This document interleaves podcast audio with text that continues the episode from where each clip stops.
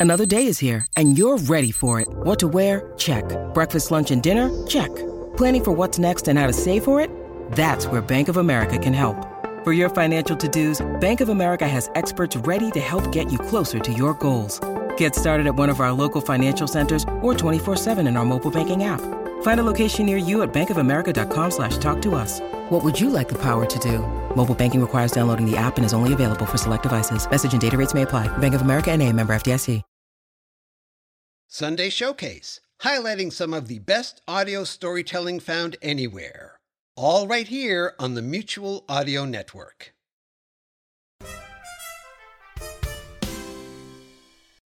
The following audio drama is rated PG for parental guidance recommended.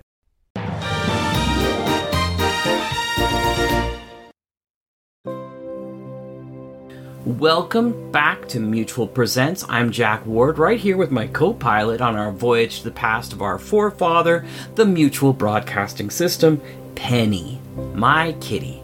For episode 15, we go back to Mutual Radio Theater just one week after we released our own theatrical experience of Mutual Stage and Pete Lutz's adaptation of Charade. This week we have two features with The Mask and For the Love of Laura. Time to wind our clocks back and begin this week's look back. This is Vincent Price. Our story is about a mask, a facial covering that has known many uses, being the facade for many feelings. All of the peoples of the earth use masks in one way or another. This is the story of an African mask named Oshango Batala. Oshango Batala was an old mask carved by a mischievous master carver in the last century, and had been present at many ceremonies, both frivolous and serious, as his mood suited him. Because he had been found over the years to be an untrustworthy mask capable of placing inappropriate expressions on the face of the person responsible for him, the people of his village placed him on the back wall of their mask house, between two well behaved masks, hoping that they could talk some sense into his wooden face. Neither the people of the village nor the two masks flanking Oshango Batala had any notion that their village would ever become famous, renowned for the excellence of its carvings. But Perhaps Oshango Batala knew, he with his tricky ways and love of fire. I've seen stuff from every hut in the village except that one. There is nothing of value there, sir. Why not let me decide, hmm? I mean, after all, I'm the guy making this village rich, right? With my urge to collect, my export-import business. There is really nothing there, Mr. Palmer, I assure you, except for a few old masks, uh, badly carved. Old masks? How old? Uh, very badly carved, but, Mr. Palmer. Very old. Uh, well, uh, you know, masks from the past. I'd like to see them. Uh, it is not permitted. I'll give you 50 shares to let me take a look. Oh, the people would not like it. They 100. And that's my final offer. Well, it would have to be done after the people have found sleep for the night.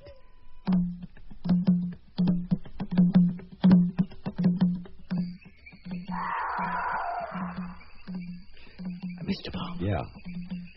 I must warn you. One or two of these are not nice masks. What's nice? I felt I should warn you. Okay. I've been warned. Too bad sometimes that we can't see beneath the surface, go behind the beyond, understand the personalities of those faces we call masks. And that's how we begin our story.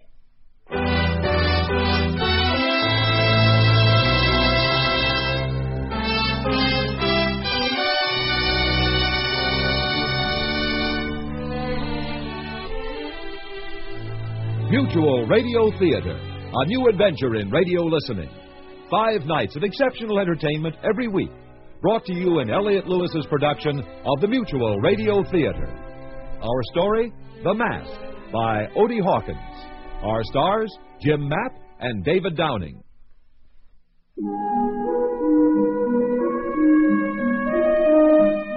Ralph Palmer, entrepreneur, veteran of a thousand business deals, finds himself in search of another bargain in a remote corner of Africa. It will be interesting to see what the ultimate profit will be.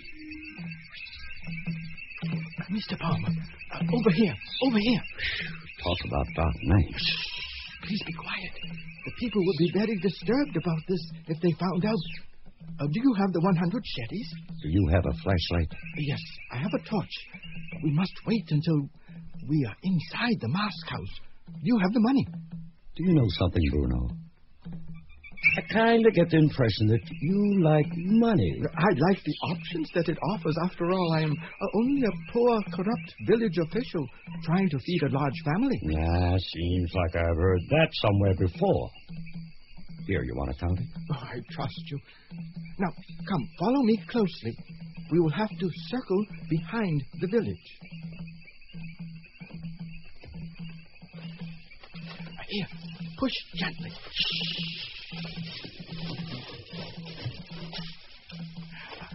We must close it to keep the light from being seen. Right. Phew. It's awfully close in here. No one has been in here for five years or more at least. Smells like it. Let's have some light. Over here. Shine your light over here. Oh, good Lord. These are incredible. Incredible. I thought you said they were badly carved. Perhaps not so badly carved, but they represent. Here, here, shine your light over here. On that one. Yes, that one. It's magnificent. Uh, that is the trickster mask called Oshango Batala. I want it. I have to have it. Why are those two masks on each side facing us? They are talking to him, asking him to behave. Mad guy, huh? I love it. Have to have it. Uh, please, Mr. Palmer, we must leave. We cannot stay. Someone might discover us. Bruno, I want that mask. Now, who would I have to see to make a deal? Uh, that one is not for sale. There is no one who you can see to buy that one, especially that one. You don't understand me too well. I want that mask. And I'm willing to pay for it. Now, who should I talk to? Uh, please, Mr. Palmer, we must go. I'm not leaving here without it. Uh, but you don't understand. This I'll give you is 200 cheddars to help me get it out of here. And I'm not going to bargain with you now. That's my first and final offer. I, I don't want. Look, to. let's let's be sensible. Now you need money to feed your large family. I need this mask for my collection. How long did you say it had been here? For five years or so. I- All right, five years. It's a cinch that it might not be missed for another five years or so. And by that time, no one will know what happened to it. The mask will know. Okay, okay, the mask will know. Big deal. It'll be hanging on the wall in my den. Good light, pleasant surroundings, and. Uh, did you say 300 shetty? No, I said 250. Now, give me a hand. Help me take it down. Uh, do you have the money now? Of course not. I'll give it to you when you get back to the hotel. Here, hold that light steady. Ooh, this thing is really heavy. Someone comes.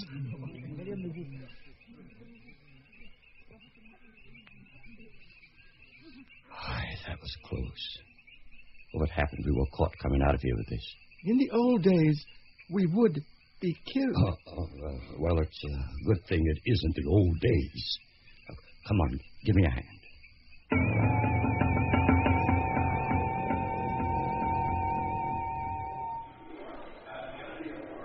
Paging Mr. Palmer. Paging Mr. Ralph Palmer. Please come to the message desk, please. I'm Palmer. You have a message for me? Yes. Here you are, sir. My husband, Brunkaingai, asked that I send you this before your departure. My husband is in hospital, suffering from burns on his chest and arms. The doctors have assured us that his injuries are not permanent. The accident was caused by an exploding all stove. He thanks you for allowing him the privilege of being your guide during the time you were in our village. He also asked you to be careful of the mask. Sincerely yours, Mrs. Mary Ingai.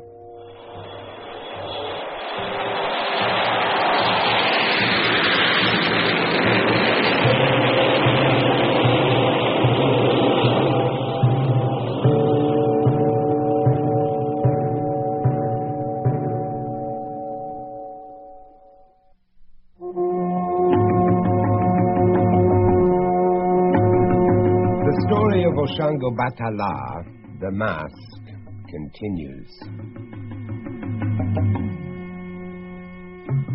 Ralph, I'm telling you for the third time, that thing winked at me, and I want it out of this house. Oh, come on, Yvonne. Now be sensible. How could a wooden mask wink at you? That's a good question, Mom. How could a wooden mask wink at you? Yeah, Mom, how could a wooden mask wink at you? Okay, okay, you guys. Maybe it didn't wink at me, but it did something else. I was lighting a cigarette yesterday in the den, and the light flamed up suddenly, and the eyes in that thing seemed to light up too, as though it were happy to see the flame. In addition, I almost had my eyelashes singed off. well, who knows? Maybe it's the kind of wooden mask that gets excited when it sees Oh, fire. Well, maybe you ought to wear shorter eyelashes, Mom. You know what I can't understand, Dad? Why is it with all the beautiful African lady statuettes, you'd have to come away with the face of a dirty old man with brass tacks around his mouth? Now who's talking nonsense? Eric, uh, I'd have to give you a question. Very careful consideration. But seriously, Yvonne, uh, what's really the uh, the problem with you, huh? And this particular piece? I mean, after all, we we have at least twenty or thirty other masks around the house. Oh, what's so disturbing about this one? I, I don't know. It's it's grotesque. That's what it is. It's grotesque. Look, Max is dropping in this evening, remember? The last thing I'd like to have is a major league collector come into a family that's panning the products. Major league collector, minor league collector, or whatever. You've got to do something with that thing. Now, why don't we get back to this tomorrow, hmm? Put it on hold, okay? Whenever.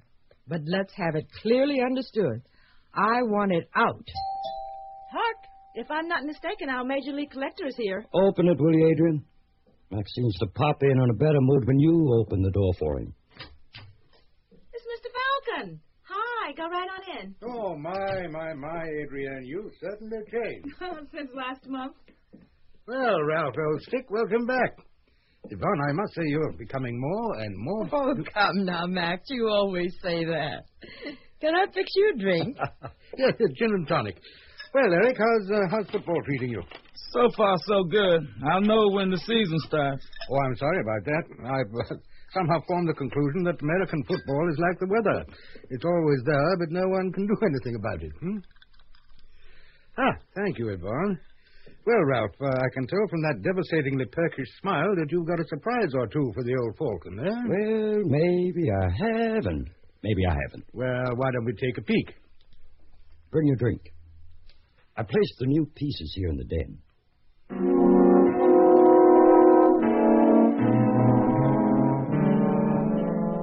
Daddy, why don't you deal in materials more? I mean, You have a point there, Adrian. African fashions. are- Well, I must say, Ralph, quite an extraordinary gathering, quite. And this superb piece here, with its somewhat malevolent expression. Now, that is a real find. One could say that it was simply ugly. Oh, oh, if one had to say something like that. now, please, please, old stick, don't try to cancel out real emotions. That's one of the beauties of the African mask. Some people simply cannot get past that enigmatic facade. I smell smoke. Hmm? Smoke? Hey! Now, just a minute. I know some people don't like long dresses, but this is. I'm sorry, Mom, but the hem of your dress was smoking. What? See? Hmm. Guess I'll have to give up smoking or start wearing shorter dresses. Ivana, are you okay? Mm, Tail feathers singed, but okay, I think. My word, what on earth happened? I mean, how could the train of your dress catch... How do things like this happen? By accident, right? Right. No other explanation. Sheer accident.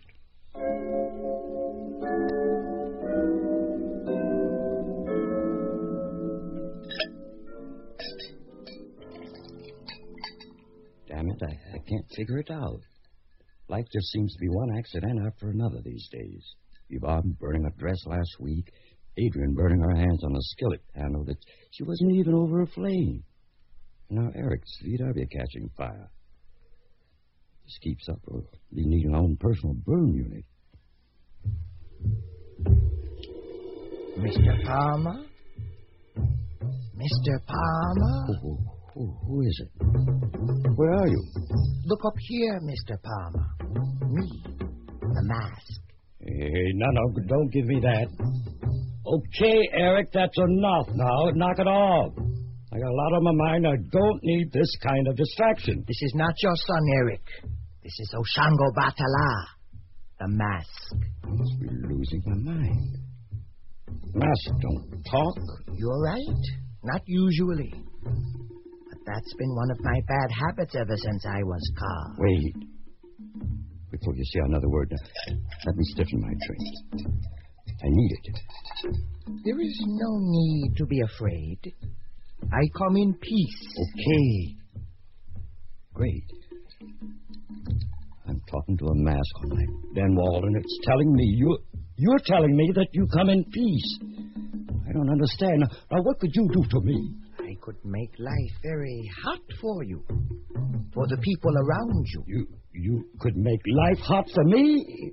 For the people around me? Yes. I won't explain how. But I thought you should know that. I think I'm already aware. In that case, I won't have to spend a lot of time beating around the tree. I want to go home. Oh, come on now, be sensible. You've got a beautiful room with a view yet. Everybody admires. No, they do not like me. They hate me and they think I'm ugly, and, and I want to go home. Now, just a minute. Can't we put our heads together and reason this out? Don't really think so. Do what I say, or suffer the consequences.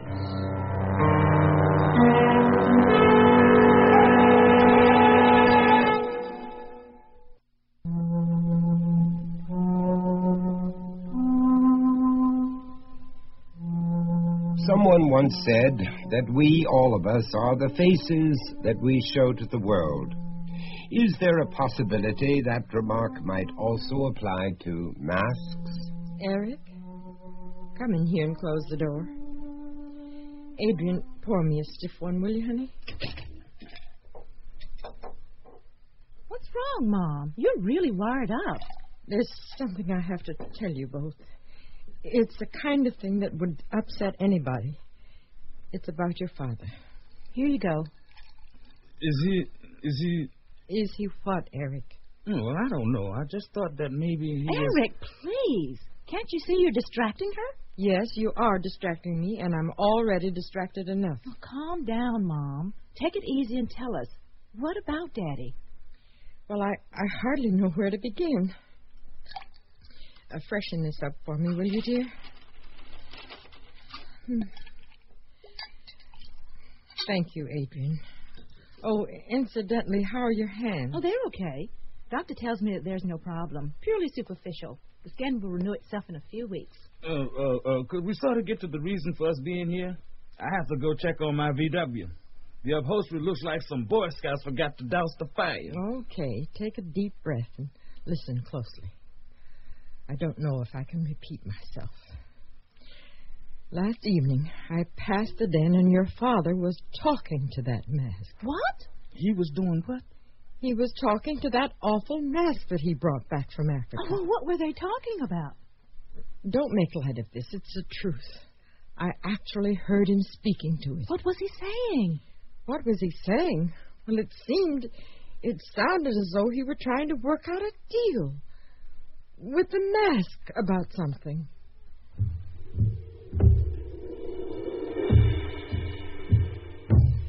You know, in a way, I uh, only had myself to blame for being caught in a situation like this. The Mask House elders have been warning me for years that I would be exiled if I didn't behave myself. What caused you to misbehave in the first place? Who can say, really? I've heard several theories. One of them is that the man who carved me blasphemed before I was done. Someone also said that the wood from which I was made had not been properly blessed. And there was another point of view which said that I was made from the wrong wood. How do I know? All I know is this I want to go home. Well, haven't you heard? You can never go home again. What? I don't understand. What are you talking about? Nothing.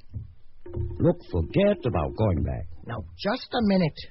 I think it's terribly unfair of you to be so stubborn about this. Not being stubborn. I just simply fail to see any advantage to your return. But you don't understand. I'll be back where I belong. That's advantage enough. You call being locked up in a dark hut an advantage? Yes. I'm surrounded by others who have my best interests at heart. Not like here, where people stare at me as though I were a freak. Oh, come on now. That would be the case almost anywhere. Let's face it. You are strange looking. I am not. I look exactly like the way I'm supposed to look. The people who are looking at me, talking about how weird I look, are the ones who look weird. You've got a point there. But look, why let these things bother you? You're the main attraction here. I don't want to be the main attraction for a bunch of idiots who think I'm ugly. I think you're too sensitive. Who thinks you're ugly? Your wife does. She thinks I'm ugly. She comes in here from time to time, stands in front of me, and thinks, How ugly. Well, how do you know she thinks that? I can read her mind. You can read her mind. You can read minds? Well, not everybody's mind, but. What kind of mind do you read? Oh, I'd say the ones that have definite ideas, notions. Like, uh, let's say you had someone standing in front of you, thinking in a very definite way about a matter that dealt with money. Could you read that? No. No, I'm not going to do it.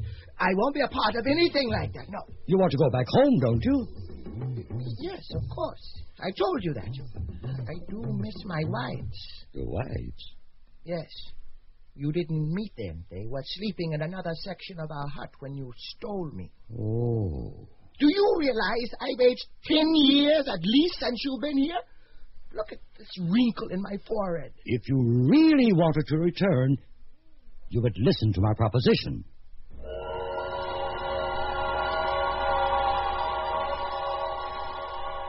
That's about the gist of it.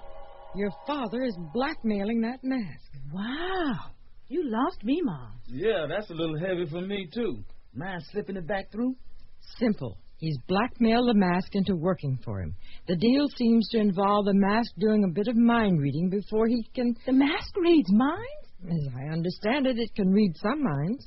It has obviously read mine. Whoa! Let me get the straight of this. Dad has a mask hanging in his den that reads minds? Yes. I mean, what does what does he want the mask to do? Well, as you know, the last three deals your father has been involved with haven't worked out. He has propositioned the mask into helping him recover his losses. The deal seems to be that in return for its help, the mask will be returned to its home. No. No, I don't believe this. Double that.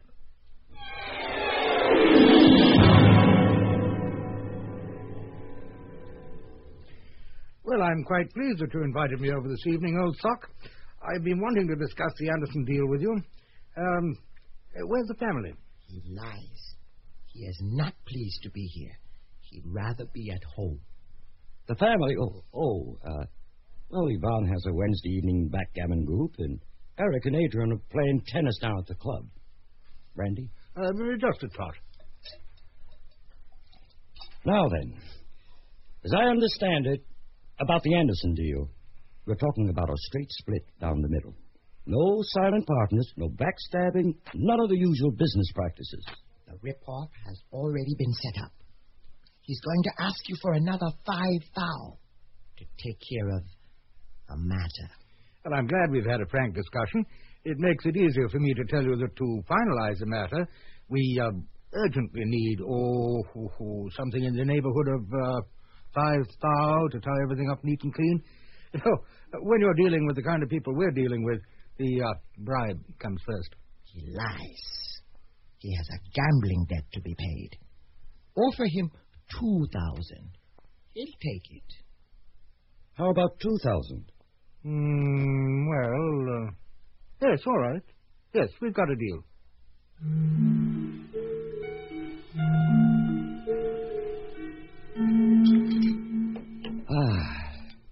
Nothing like a glass of fresh juice to start your day. Dad, we know. About fresh juice? About your deal with the mask. Deal with what mask? Daddy, we all know. We've all heard you talking to the mask. Did you hear what it said to me? No. I didn't hear anything. Neither did I. What? What do you mean you, you didn't hear anything? The mask. How would you know that I had a deal with a mask if you didn't hear? We could figure out what the deal was because of what you were saying.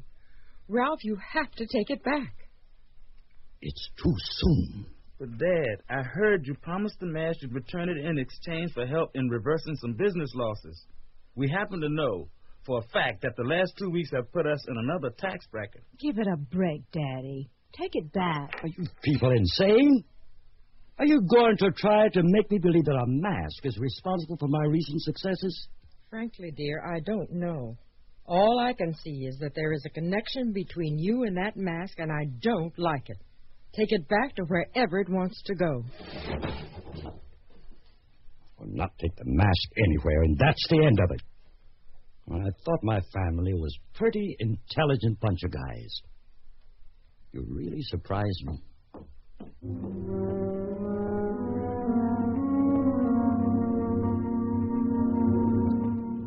No, that's it. I told you the last time. No more. Shh! Lower your voice. Why should I? You're the only one who can hear me. Yes, right. I forgot. Now look, this is the deal of the century for. Don't you understand?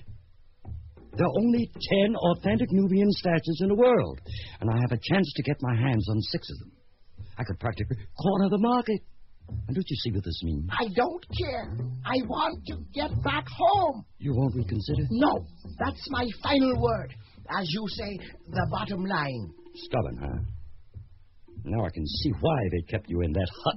I want to go home. Maybe if I stuck you away somewhere for a few days, you'd be more charitable. I don't care what you do. I just want to go home. Well, in that case, let's see what the basement will do for your bad temper. I don't care. I don't care. Put me down. Put me down. I want to go home. Put me down.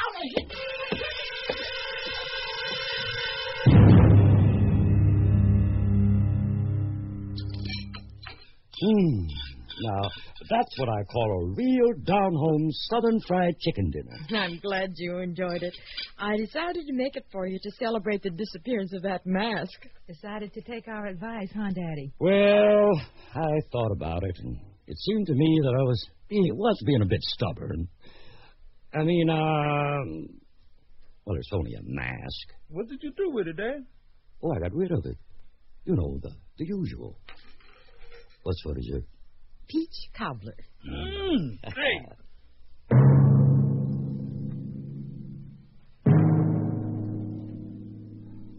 Oh, it's been a long day. You can say that again. It's been a long. Oh, Ralph, stop that. You know what I mean. I know, I know. Just fine. Listen, why don't we start making preparations for that vacation we put off before my last buying trip? Hmm? Ralph, I'd love to. But just a minute. This sounds like something I've heard before. Please don't flip my spirits up if you don't mean it. Oh, honey, I do mean it. Let's face it. Well, neither one of us is getting any younger. Time is passing us by. Why not take a vacation? The islands. I want to go to the islands. Trinidad, Jamaica, Barbados. Sun, clean, clear water, beautiful beaches. When do we leave? Hold on. It can't be tomorrow. I've got a really important deal to finalize before. How long will it take? Really anxious to take off, huh? Shouldn't take more than two weeks. I'll start making arrangements tomorrow. Oh, I don't know why, but it seems that this has been a very wearing month. You feel that way? Uh-huh. Well, it's almost over now. Time to go night-night. Dream about something good. Night, honey. Night, Ralph. I'm so happy. It seems like ages since we've had a vacation together. Yeah. Ages.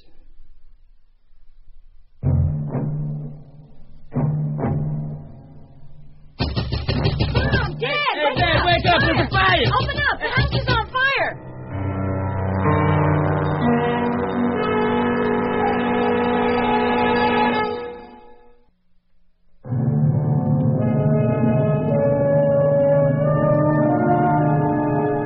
Vincent Price again, and here's the fourth act of Oshango Batala, The Mask.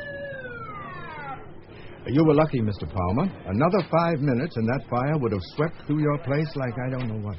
What caused it? Well, as far as we can make out at this point, electrical shortage. A few sparks can sometimes fall on combustible material, things like that. Where did it start? In the basement, one of the usual places. Like I said, you're lucky the damage is minor. Now, if you don't mind the smell of burnt wood, you're perfectly free to go back inside. The danger's past. In the basement, did you say? The fire started in the basement? Right, that's right, sir. In the basement. Now, if people were more careful not to store combustibles, In- well, then. In the basement? Ralph? Are you all right? What's the matter, Daddy? Uh, nothing, nothing, nothing. I was just thinking of the cleanup job we have to do.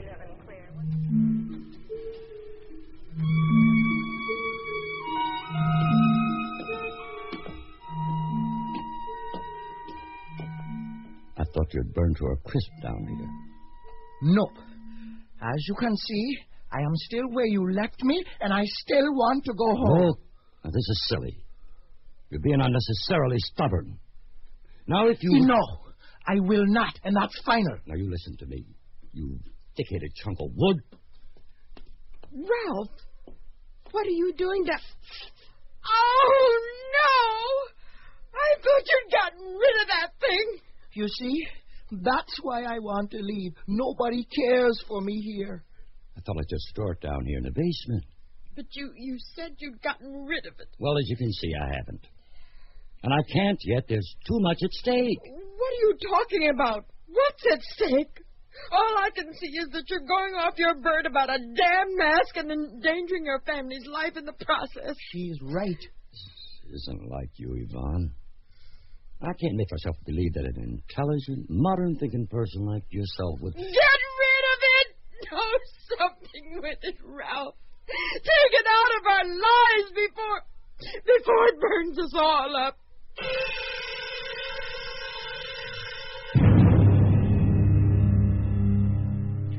Well, I must say I'm quite surprised, old bean. Quite. Considering the authenticity of the piece, I, uh, I really have to feel that I'm getting more than my money's worth. Um, may I be so bold as to inquire why are you selling it? Well, I, knew that you were drawn to the piece. Well, I'd like to say that uh, that is the case with a number of things that you have.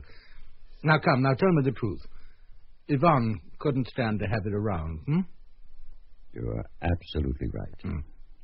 There seems to be something about this mass that burns her up when she's around it. Yes, I quite understand. Well, now, will you stay for a glass of Madeira?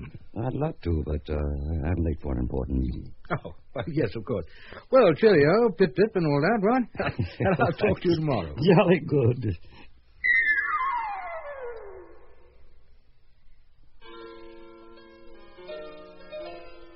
I want to go home. Hmm? What? Oh, I must have dozed off. Too much Madeira, I suppose. I want to go home. What? no, I must be dreaming. I told Ralph Palmer, and now I'm telling you, Max Falcon. I'm bored here, and I want to go home. I miss my friends and wives in the mask house. My word, it, it's speaking to me. Yes, to you. I can't believe it. What's so unbelievable? I'm bored, I'm lonesome, and I want out. Well, now, now, now, now, now, just a moment, Mask. Now, I am not the sort you can order about. Oh? We'll see about that.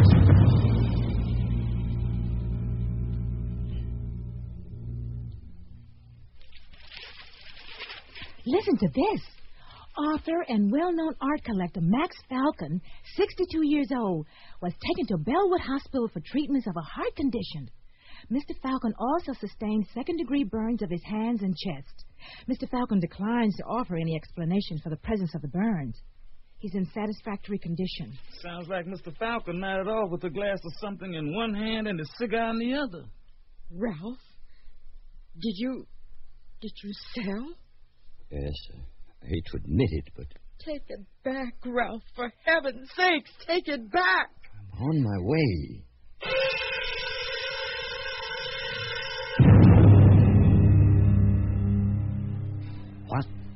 Five hundred shutters to help me smuggle this thing back into. Please, please, Mr. Palmer, please lower your voice. Someone might hear us. Why should I pay you twice as much to help me return this as I paid to take it out? Uh, two reasons, sir.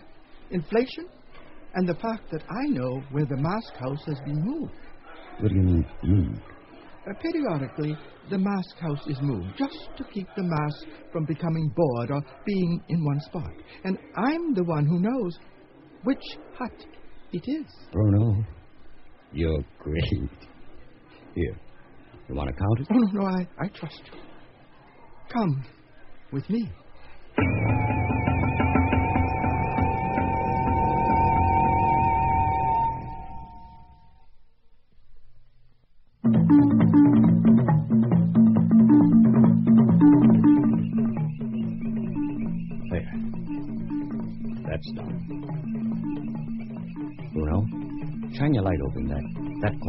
To your left.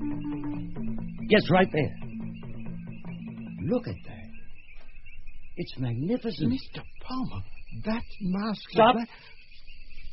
You don't have to tell me. Let's go.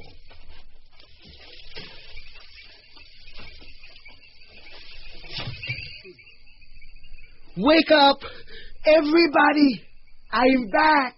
We can see you're back. You should have seen me. A room of my own, admirers by the hundreds, a fireplace to stare into. If you keep on boasting in this manner, we will make arrangements to have you sent back. We know how lonesome you've been, and how badly you wanted to return to your own kind. Just because you're a mouse doesn't mean you have to tell lies.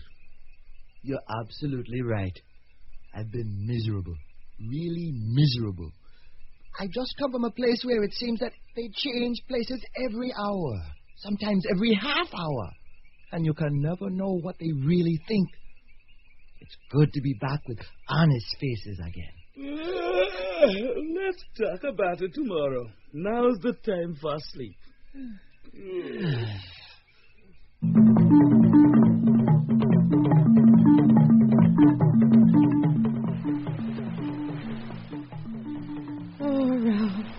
This is so beautiful. The water is so blue, the sky is so blue. It's just what we needed. What are you smiling about? I was just thinking about Max in the hospital. How vulnerable he looked. He didn't offer the slightest protest when I suggested that the mask be returned. Ralph, do you do you really think that the mask was actually responsible for those fires? For Max's burns? Oh, no, I don't. Oh, What's wrong? back is sunburned. I wonder. how- Daddy, check this out for me. There's this guy down the beach selling these masks for five bucks each. What do you think? Take it back. Take it back!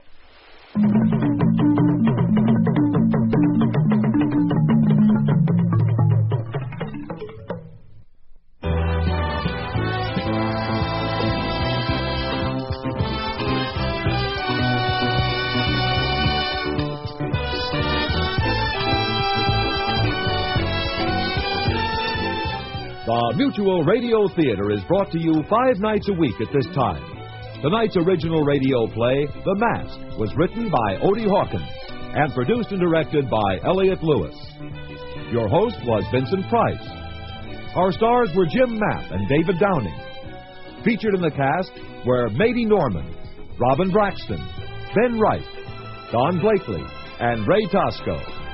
The Mutual Radio Theater theme was composed by Nelson Riddle.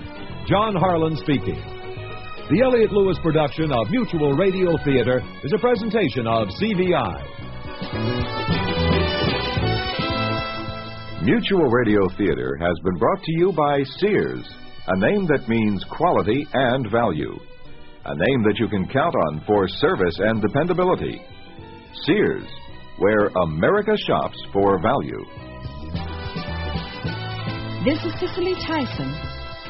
Join us tomorrow when I'll have another story that illustrates one of love's many faces.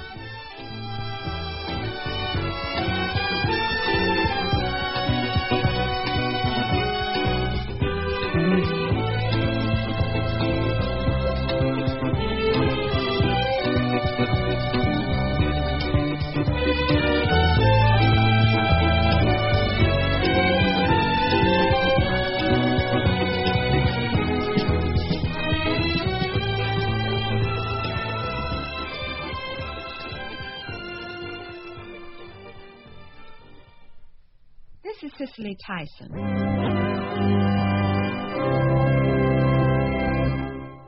Dearly beloved, we are gathered here in the sight of the Almighty to join these two in holy matrimony. Do you, Laura Lucille LaSalle, take. Just a minute. This is not the beginning of our story. Not that Laura LaSalle wouldn't like it to be. Laura fancies weddings all right, particularly one of her own. But the mere idea also scares the wits out of her.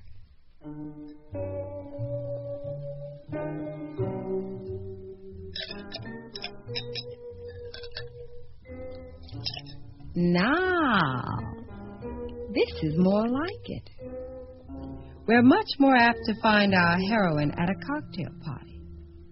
The first to arrive and the last to leave. As you can imagine, there's nothing left of this party but the memory.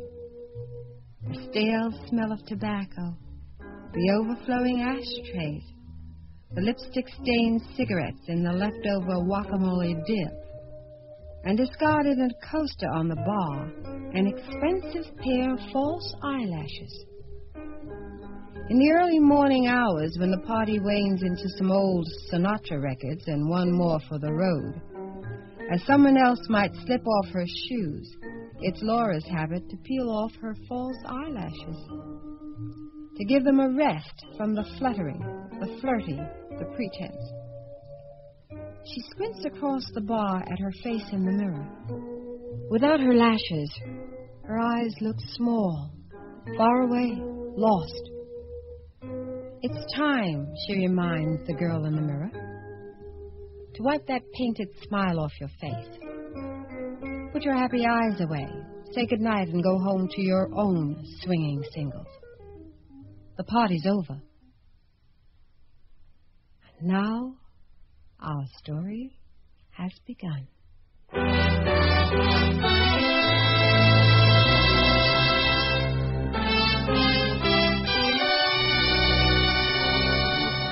Mutual Radio Theater, a new adventure in radio listening. Five nights of exceptional entertainment every week, brought to you in Elliott Lewis's production of the Mutual Radio Theater. Our story, For the Love of Laura, by Shirley Gordon. Our star, Janet Waldo.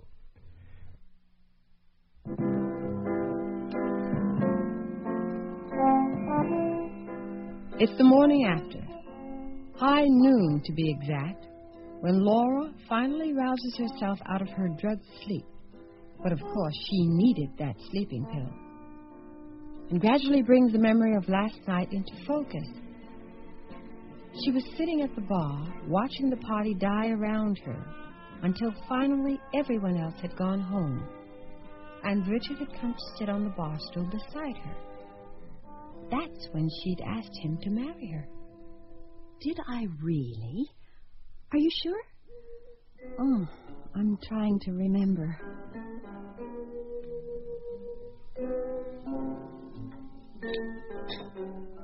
Laura, you okay? Why? Do I look like I'm not? You look tired, that's all. It's my eyelashes. I look like I don't have any eyes when I take off my lashes. Not true. You have beautiful eyes.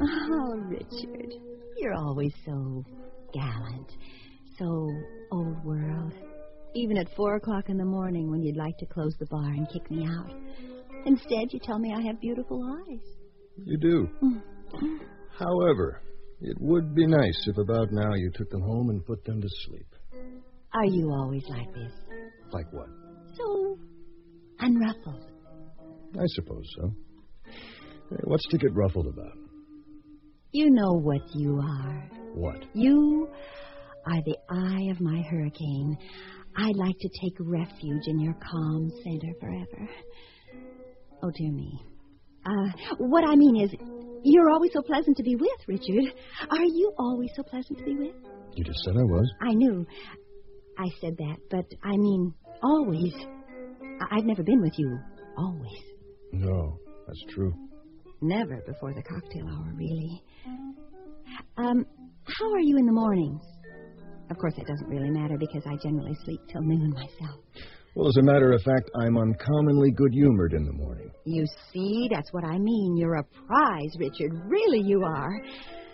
I'm surprised someone hasn't snapped you up by now. Marriage, you mean? Uh, yes. Uh, well, marriage. Why don't we get married, Richard? You mean you and I?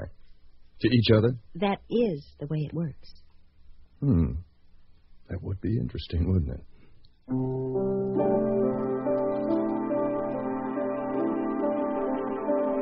Maddening. Of course, that's the way Richard would answer, making a fictional supposition of my proposal as though we were talking about a book we'd read or a movie we'd seen. Suppose at this point in the story, the man and the woman got married. well, after all, Richard is a writer. He always looks at things that way. At least he hadn't laughed in my face. I don't think.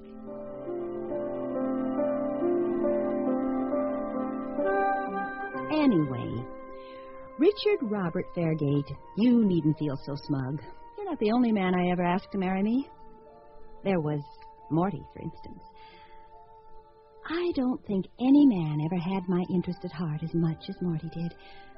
Of course, as my agent, his interest may have been in his pocketbook as much as his heart.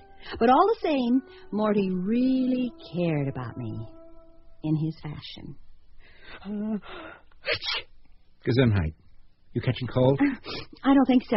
One sneeze a cold doesn't make. This dressing room is too drafty. I'm going to speak to the management. Oh, Morty, darling, you're sweet to be concerned, but the dressing room is fine.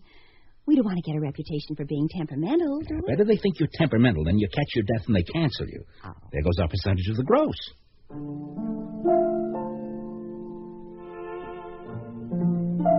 The thing about Morty was he was always there, holding my hand day and night. So it was only logical, it seemed to me, that we should get married. I mean, Married? You and me? What for? We're together all the time anyway. lucky for me, I guess. But that logic works both ways. Because, of course, I immediately reconsidered. I mean, what would it be like actually being married to Morty, slumping around the house all day with his nose in the Hollywood Reporter?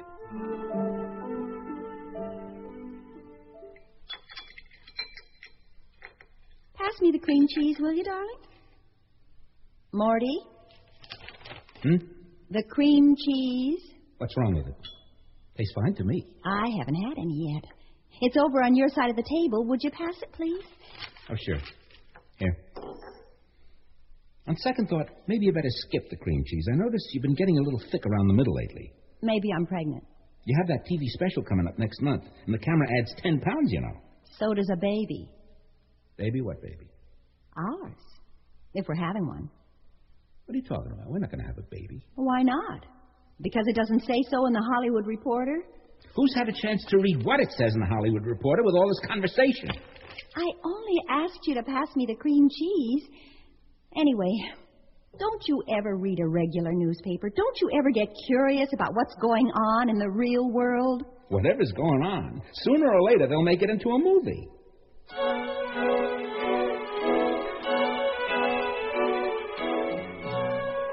In Morty's book, marriages were definitely made in Hollywood, not heaven. Anyway, I guess my bringing up the subject scared him off because right after that he gave up being my agent to go on the road with a punk rock band who called themselves the Five Chimps. Because that's what they were.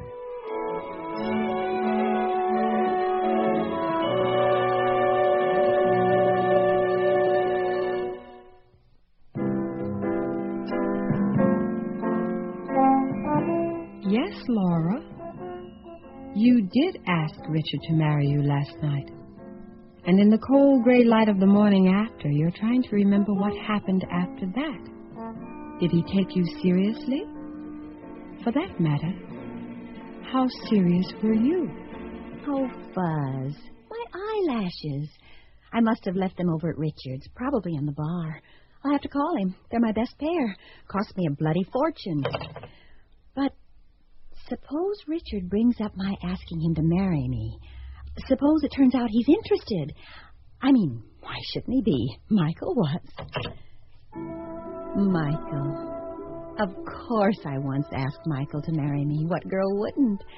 He was so handsome, with that absolutely heavenly body. Michael, darling, would you mind very much if I had you cast in bronze so I could take you home and put you on my mantelpiece? Uh, feel free, baby. Oh, on second thought, that would be a criminal waste of natural resources. I'd much rather keep you just as you are. Somehow, darling, I, I don't see you as a dust catcher. right on.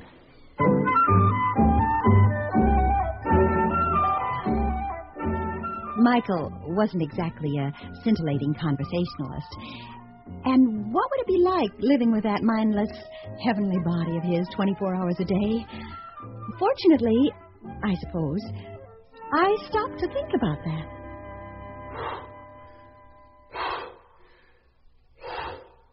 Michael! 996. Michael! 997. 998. 999. Bingo! Do you feel strong enough to answer me now? I was calling you. Oh, you was? I were. You, you, you want me for something? That was the general idea. Hey, you want me? You got me, baby. Yes, I know. So? What'd you want me for? I can't imagine. Oh. Well, eh, if you think of anything, you let me know. One, two, three, four, five, six.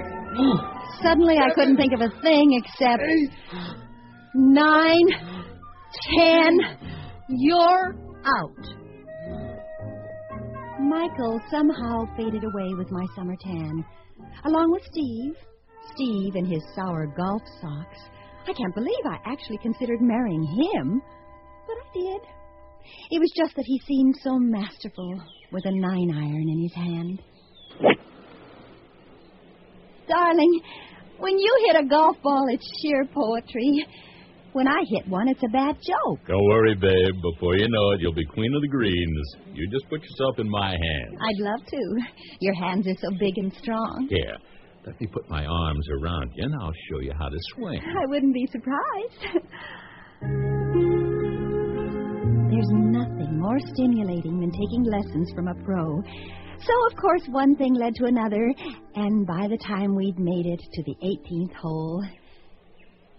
Darling, you've convinced me. Golf is my game. From now on, you'll never catch me without a club in my hand. Beautiful. That puts you right in my bag. How cozy. Oh, sounds like heaven to be carried around the rest of my life on a strong man's back. You're looking at one, babe.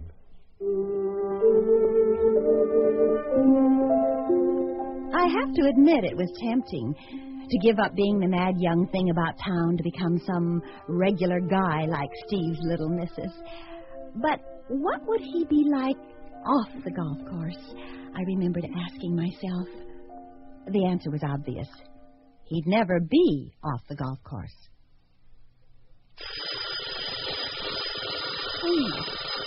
Good morning, sweetheart. Up and at 'em. Oh, uh, uh, up and at what? Move that cute little derriere of yours, darling. We're due at the first tee. Mm, make mine coffee. Black. Come on, sugar babe. Rise and shine. ah, there goes the snooze alarm. Time's a wasting.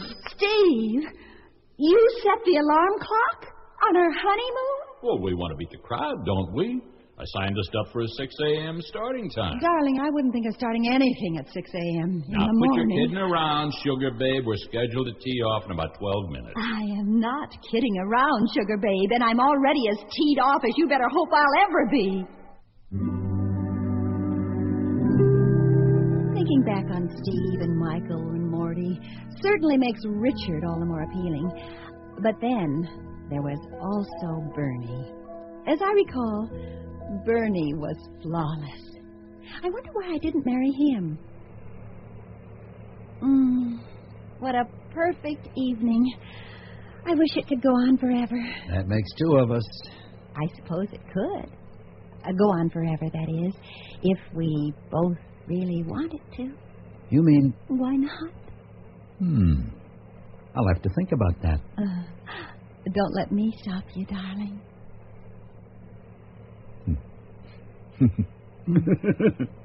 What is it? what, what are you thinking? did, did you ever hear the one about the Peruvian fella who fell in love with an Eskimo girl? they went to a finish. well, not exactly flawless.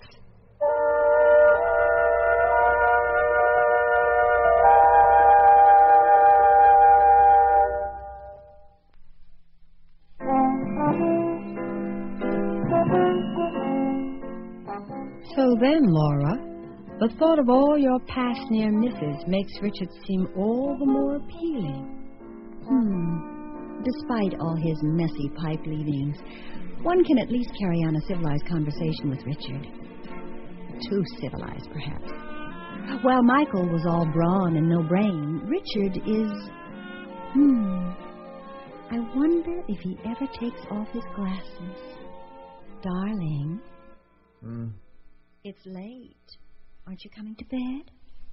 Well, I'm not tired. Good. That makes two of us. Come along, darling. I've put new satin sheets on the bed. Satin sheets. Mm-hmm. A red and white check tablecloth would be more appropriate. Oh, darling, you're so amusing. Come to bed. Now, I've only just gotten to the middle of my first chapter. You're not planning to write the whole book before you come to bed, are you? Now, once I get an idea in my head, I like to follow through on it. So do I. Look, dear, why don't you go to sleep? And when I finish this up, I'll just bunk here on the couch so I won't disturb you. I can't tell you how that would disturb me. Well, then, why don't you get up and give me a cup of nice hot coffee? Why not? I'm not doing anyone any good lying here. Yes, Richard and his cerebral personality might wear a little thin. Let's hope he didn't take me seriously last night. Maybe I'd better try and avoid him for a while, just in case. But, oh, fuzz, my eyelashes. I couldn't bear it if he emptied them out with the dirty ashtrays. I'll have to risk it.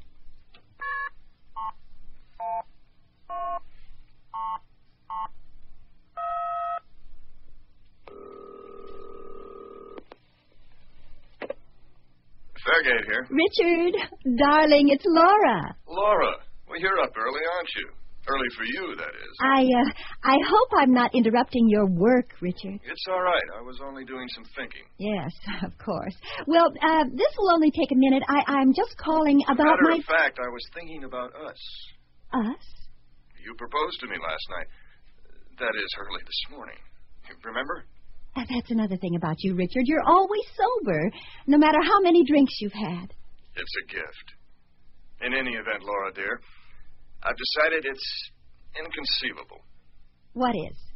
You and me in holy wedlock. You decided? Well, you put the question to me. I figured I owed you an answer. What do you mean it's inconceivable? Being married to you. I'm afraid I couldn't hack it. You couldn't hack being married to me? Oh, not that you aren't amusing to be with, Laura, dear, but all the time? Night and day? My dear Laura, you're not that amusing. Well, really, Richard, you're not exactly a floor show yourself, you know. Oh, Laura, my my dear. I don't want you to feel hurt. Hurt? Oh, don't be silly. Anyway, you couldn't have actually thought that I was actually serious about this whole thing. You weren't? Of course not. Well, then. No harm done, right? Right. See you soon for cocktails? Beautiful. No harm done. Just a little wounded pride, that's all. After all, Richard is the only one to flatly refuse my proposal of marriage. I never really gave the others a chance. I wonder what would happen if I did. Laura, what a nice surprise. Morty, darling, it's been ages. A couple of months at least. What brings you here? I didn't know you went in for punk rock. I don't, but I'm fascinated by chimpanzees, uh, particularly ones who can play the electric guitar. Yeah, check out the one on the bull fiddle. He ain't bad either. Uh, not my type, too much hair. Uh, matter of fact, could we find someplace a little quieter so we can talk? Oh, sure, sure, sure. We can use the boys' dressing room. They won't mind. In here. Talk about what? Hmm, this is a nicer dressing room than you ever managed to get for me. Well, when you've got five chimps behind you, it's called clout. Uh, so what do you want to talk about? Us, Morty, darling. I've missed you. Yeah. Well, as a matter of fact, you ain't the only one. You mean you've missed me too? Baby, right this minute, you look like a million dollars to me. Oh, considering I'm wearing my best mink, I should think I'd have the edge over a chimp. you better believe it.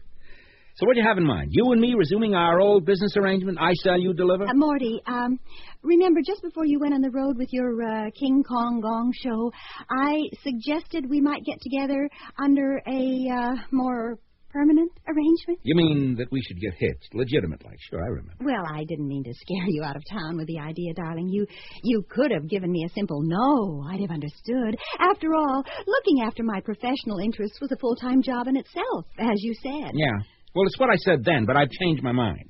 You had the right idea, baby. Let's make it legitimate. This time it was my turn to be scared out of town. To the beach, to clear the nightclub smoke out of my lungs and bask in the sunbeams bouncing off Michael's gleaming sun-tanned pectorals. Hey, Lori girl. Long time no see. Michael, darling. oh, you're even bigger and browner than I remembered. Uh, the sea air works wonders. so they say. Oh, so they do. Yeah. It must get kind of lonely for you, though, living way out here all by yourself, with only Jonathan Livingston Seagull to keep you company. Yeah, right on, baby. You uh, got any ideas? Nothing that would interest a free spirit like you, darling. You try me. But matrimony is such an old-fashioned word. You got me wrong, sweetie. That's what I thought. I'm just your everyday old-fashioned guy. The kind any girl would love to take home to meet her mother. Oh, my mother would love to meet you, darling. Oh, well, then it's settled. All, we have to do now is name the day. Oh, right on. I'll call you, darling. I'll have to go home and check my calendar.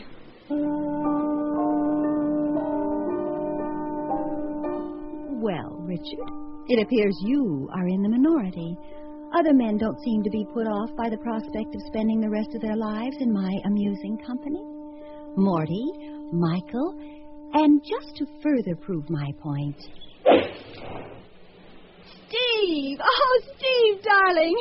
Still in beautiful form, I see. Likewise, sugar babe. Hey, where you been keeping yourself? I thought I'd lost you in the rough somewhere. I'm not as easy to lose as a golf ball, darling. I'll drink to that if you'll join me. Ah, perfect. Matter of fact, I've I've just been getting in the mood to become a joiner. Great, let's go. You know, as soon as we have a drink, I'll get your membership blank and show you where the locker rooms are. See, darling, I had something else in mind besides joining your precious golf club. You mean you and me uh, tying the old knot? But that's all the better. As my wife, the club will give you a discount. You see, Richard, every other man I know is eager to marry me. Of course, there's Bernie, too. I must admit, Laura, I was beginning to wonder if I was ever going to see you again. Every time I've tried to call you lately, I've gotten your answering service. Oh, sorry, Bernie, darling. I've been swamped. But now, at last, I'm all yours. You mean that? If I do? you'd make me a very happy man. Uh, you don't have to be hysterically happy. I, I just thought of the one about the Paraguayan who propositioned a, a Latvian. You see, they were both fat, so.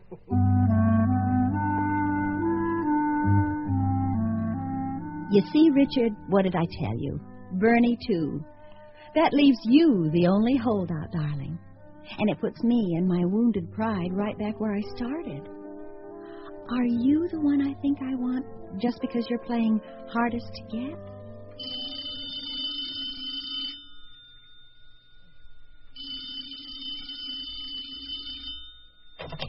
Hello? Laura, Richard here. Oh, Richard, darling, I was, I was just thinking of you. Uh, not too unkindly, I hope. Because I've been having some second thoughts myself. Second thoughts? About us. Who knows, Laura, dear? We might make a go of it at that. You mean you've changed your mind? You're saying yes? Yes. Laura? What do you think? I think I better have a few second thoughts myself.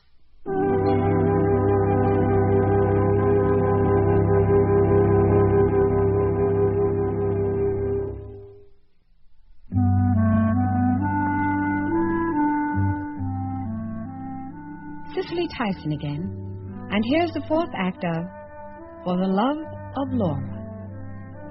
Leave it to Richard to spoil the fun. Now that I can have any one of them I want, who needs them? You do, Laura. Look at yourself in the mirror again, without your false eyelashes. No wonder you keep hanging on after the party's over. Who wants to go home alone? So, what if Richard's a little bookish? Or if Michael has fried his brain staying out in the sun too long? What does it really matter if Morty's hung up on show business, or if Steve thinks life begins and ends on a golf course? Or if Bernie sees it as one big racist joke? Maybe it is. Nobody's perfect, right? You're not actually expecting Robert Redford to ride up in a white Mercedes, are you? It would be a nice, cozy feeling having a man's bathrobe hanging on the back of your bathroom door permanently, wouldn't it? The only question is whose initials do I want to have embroidered on the pocket? Richard? So he's a little preoccupied with words, particularly his own. Being a writer also means he's sensitive, romantic, understands women. Richard could be the ideal husband. Laura, darling, you all right? Lovely. It was a beautiful party. And I'm glad everyone has finally gone home. So am I. I can take off my eyelashes and relax. You don't need those. You're beautiful just as you are. A woman is beautiful when she's loved. Hmm. Claude Rains to Bette Davis and Mr. Skeffington. It's true all the same. You're beautiful. And you're loved. Oh, Richard. Darling. And I remember when you used to call everybody darling. Now it's no longer an empty word, thanks to you. Giving meaning to words is my business. I used to think it would be dreadful being married to a writer. I thought you'd always have your mind on your work and never have any time for me. A writer can't simply sit down and write. He has to get ideas. And, sweetheart, you give me ideas. And your work will never come between us? My work will never be more important to me than you are. And I need never feel jealous of the women you make love to on your typewriter? Never, Laura, dear. Never. There's no woman of literature or legend who can compare to you. You are my Desdemona, my Galatea, my Cleopatra, my my Scarlett O'Hara, my Rebecca of Sunnybrook Farm. Oh, Richard, marrying you has made me the happiest girl in the world. Would it, Richard? Are you the one? I wonder. After all, Morty knows me better, and looking after me is practically second nature with him. He's loyal, thoughtful, protective. Yes, Morty could be the ideal husband. You sure you're warm enough, baby? Mmm, toasty. You want me to get up and get you another blanket? No. Oh, no, darling. I'm fine. The fire's getting low. Maybe I better put on a little lard. Oh, darling. We don't need a fire to keep us warm. Mm. You said it, doll. Funny. You know, I always used to think your only interest in me was professional. I always tried to keep my mind on my job where you were concerned, baby. But let me tell you, it wasn't always easy. Oh, I thought the only thing you ever had on your mind was show business. Eh, there's no business like it. But it's not what makes the old world go round, you know what I mean? This is it, baby. What you and I have found together. and you'd still love me as much as ever, even if I gave up my career? Whatever you want, baby, is absolutely oak with me. And you'll never leave me to hitch your wagon to another star? No, sweetheart. You're the only star I want shining in my blue heaven. You're my Garbo, my Dietrich, my Marilyn Monroe, my Shirley Temple. Oh, Morty, marrying you has made me the happiest girl in the world.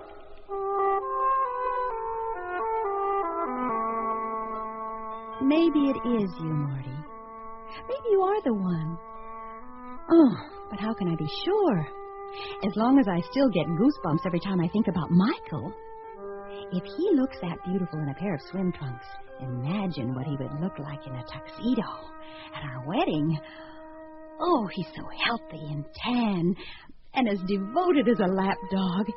It's true. Michael could be the ideal husband.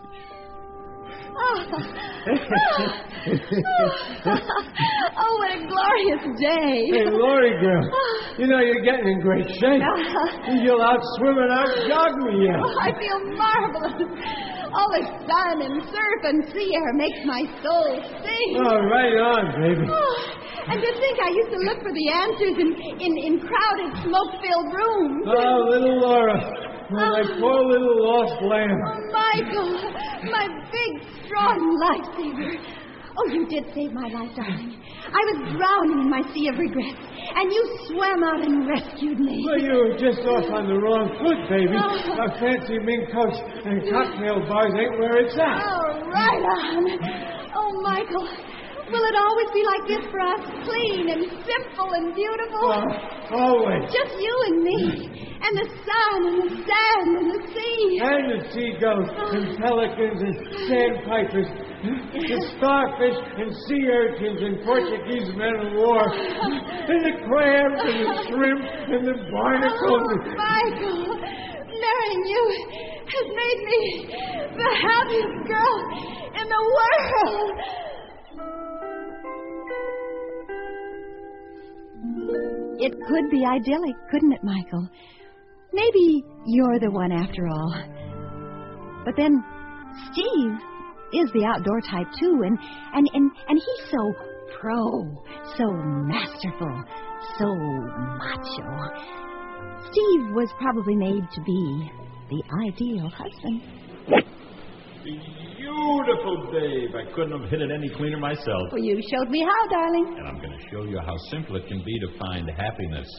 Simple as sinking this little white ball in that little old hole over there. I didn't used to be able to do either sink the ball or find happiness until I took lessons from my pro, Steve, darling. Stick around, sugar babe.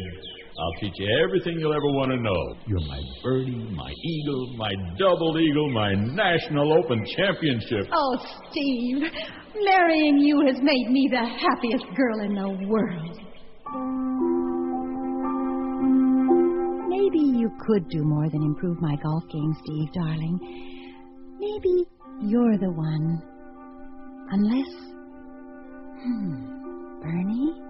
Why not? He's tall, dark, and handsome, the perfect escort. So why not the ideal husband? Tired? Hmm, a little. But it's been a perfect honeymoon trip so far. Well, you just cuddle up and rest your head on my shoulder. We'll be there soon. Mm. No hurry. I'm perfectly comfortable now. Just a few more miles. Then wait till you see a perfect spot to wind up our honeymoon. Mm. Sounds perfect. Sweetheart, you asleep? Mm. I, I just thought of another good one. oh, re- re- really, darling? Tell me. Well, there was this Arab who married a Puerto Rican chick, you see. Uh-huh. and for their honeymoon, Yeah? they took this trip to China. yes, yes, darling. Go on, go on. oh, no wonder I married you, sweetheart. You're always the perfect audience. oh, darling, you're always so amusing. Well, wait till you hear this one. Uh-huh. It's even better than the one about the two Romanians. Remember? oh, how can I forget? Or, or the one about the Italian count Uh-huh. and the Irish colleen. or the Tennessee hillbilly who tried to bulldog a Texas steer. oh, Bernie, marrying you has made me the happiest girl in the world. Life with Bernie could be laughs. Yes, darling, you might even be the one. One of you has to be. If you don't take the step now, Laura, my girl, you never will. So, where does your happiness lie? With Richard? Marty? Michael? Steve? Or Bernie? Eeny, meeny, miny, mo, and one to grow on. But which one?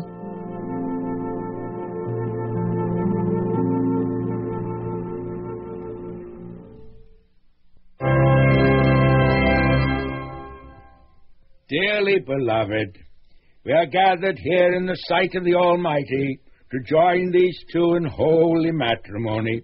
Do you, Laura Lucille LaSalle, take this man to be your lawfully wedded husband, to love and to cherish till death do you part? I do. And do you? Hold it, Reverend darling. Before you say the name of the lucky man, perhaps I'd better explain. You see, what I had to do was carefully separate fantasy from reality.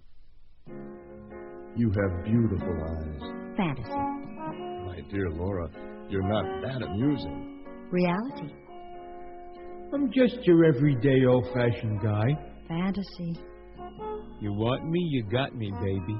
Reality. We'll follow the sun together, you and me. Fantasy. Good morning, sweetheart. Up and at 'em. Reality. You just cuddle up and rest your head on my shoulder. Fantasy. Did you ever hear the one about Reality. Whatever you want, baby, is absolutely oak with me. Fantasy. There goes our percentage of the gross. Reality. Morty. Imperfection personified. Couldn't hit a golf ball with a tennis racket. Wouldn't be caught dead on a surfboard. Looks like a penguin in a tuxedo. Neither brains nor brawn to brag of, but Morton, you are as comfortable as an old pair of shoes. The kind you like to slip into after the party's over. Carry on, Reverend darling. And do you, Morton Leroy Webner, take this woman to be your lawfully wedded wife, to love and to cherish?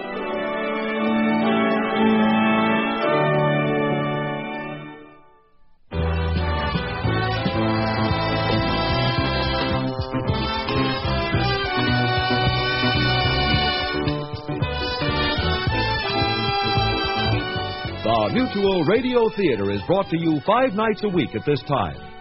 Tonight's original radio play, For the Love of Laura, was written by Shirley Gordon and produced and directed by Fletcher Markle.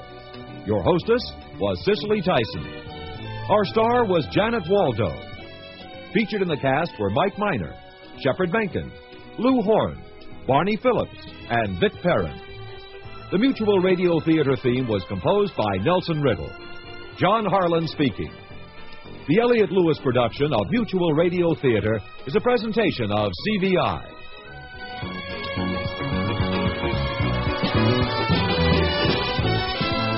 This is Leonard Nimoy. Listen to us tomorrow. I've got another story of adventure about men and women defying the odds. Listen here tomorrow.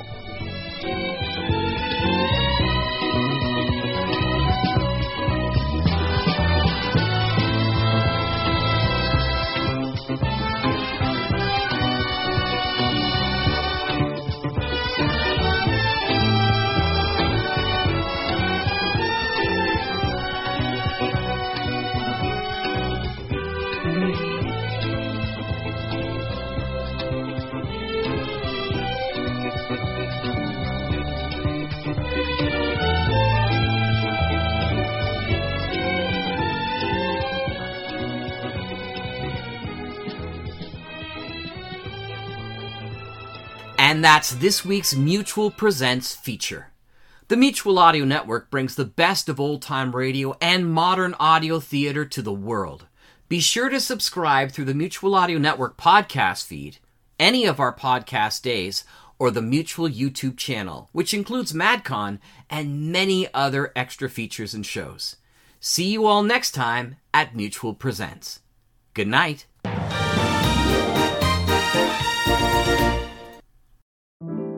Thank you for listening to Sunday Showcase on the Mutual Audio Network. We invite you to continue the amazing audio tomorrow on Mutual with the Monday Matinee. Our weekly series of dramatic, theatrical, classic, eclectic, and live radio dramas. You can subscribe to the full Mutual Audio Network feed every day for the world's largest curated collection of audio drama, or find the Monday Matinee feed in your favorite podcast players. See you tomorrow at the matinee, and thanks so much for listening.